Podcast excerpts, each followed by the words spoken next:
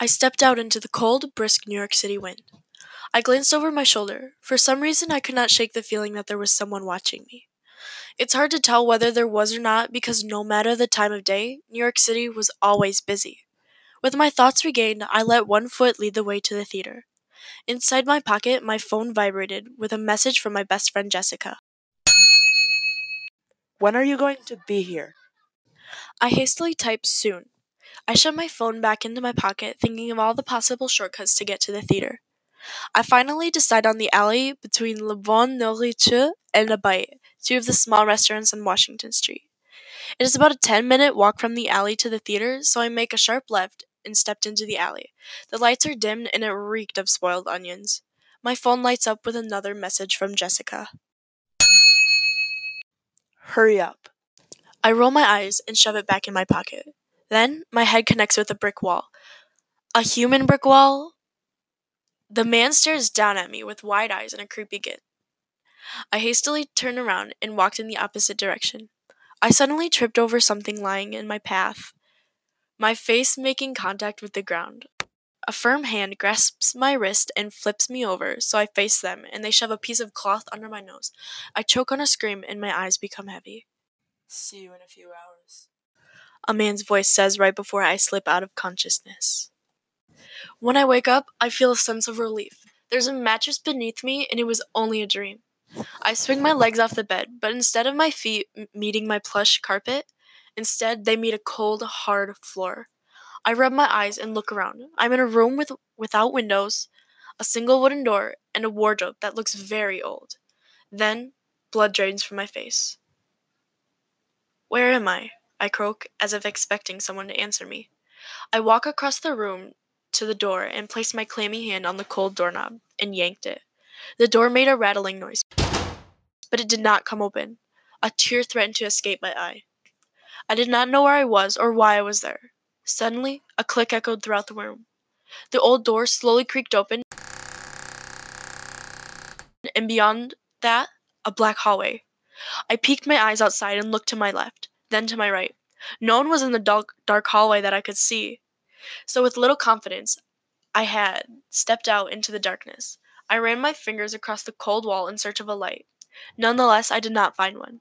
Instead, my fingers found a thick, iron scented liquid.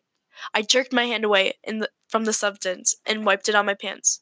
I started to back away from the wall, but I was met with the large fence like body of my kidnapper.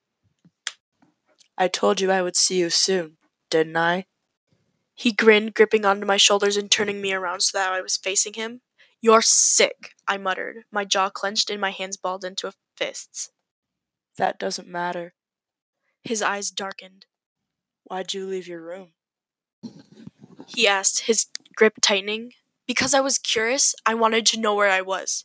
He reached for his back pocket. On instinct, my knee came up and hit him in the groin. The man doubled over in pain. You dumb girl. Now you're really going to die. I turned in a half circle and raced down the hall.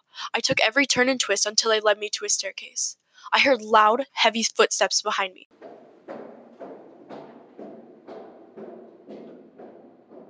So without hesitation, I ran up the stairs.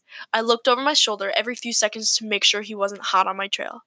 I reached the top of the staircase and took heaving breaths. Finally, I was safe. I walked around the room until I found a door. I opened it and looked around. No sign that the psycho was here, so I walked to the threshold into a room that looked like a kitchen without any appliances.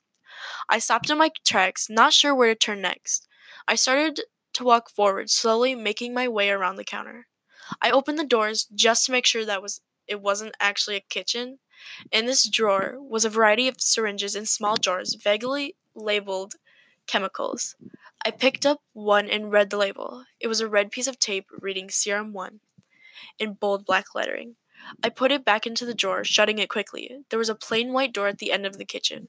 I went to the door, turning the handle. I opened it to find bodies. I cupped my hand over mouth, my mouth. What was he planning on doing to me? How many more people were there besides me? My thoughts raced. One thing I didn't know for sure was that I needed to get out of here, and fast, or else something really bad might happen to me. I also knew for a fact that I did not want to end up dead. I turned around, and as if I were expect As if I were in a cliche horror movie, there he stood, crowbar in hand. What are you doing back here? He grumbled. I thought I told you to go back to your room. I. Wrong turn? I shrugged, then attempting to make a run for it. He slammed the door, leaving me with no escape. He grabbed onto my wrist, his knuckles turning white. I didn't want to have to do this. You're such a good person. He muttered. Have you been what? But before I could finish my sentence, he thwacked me in the head with the crowbar, and my body crippled to the floor.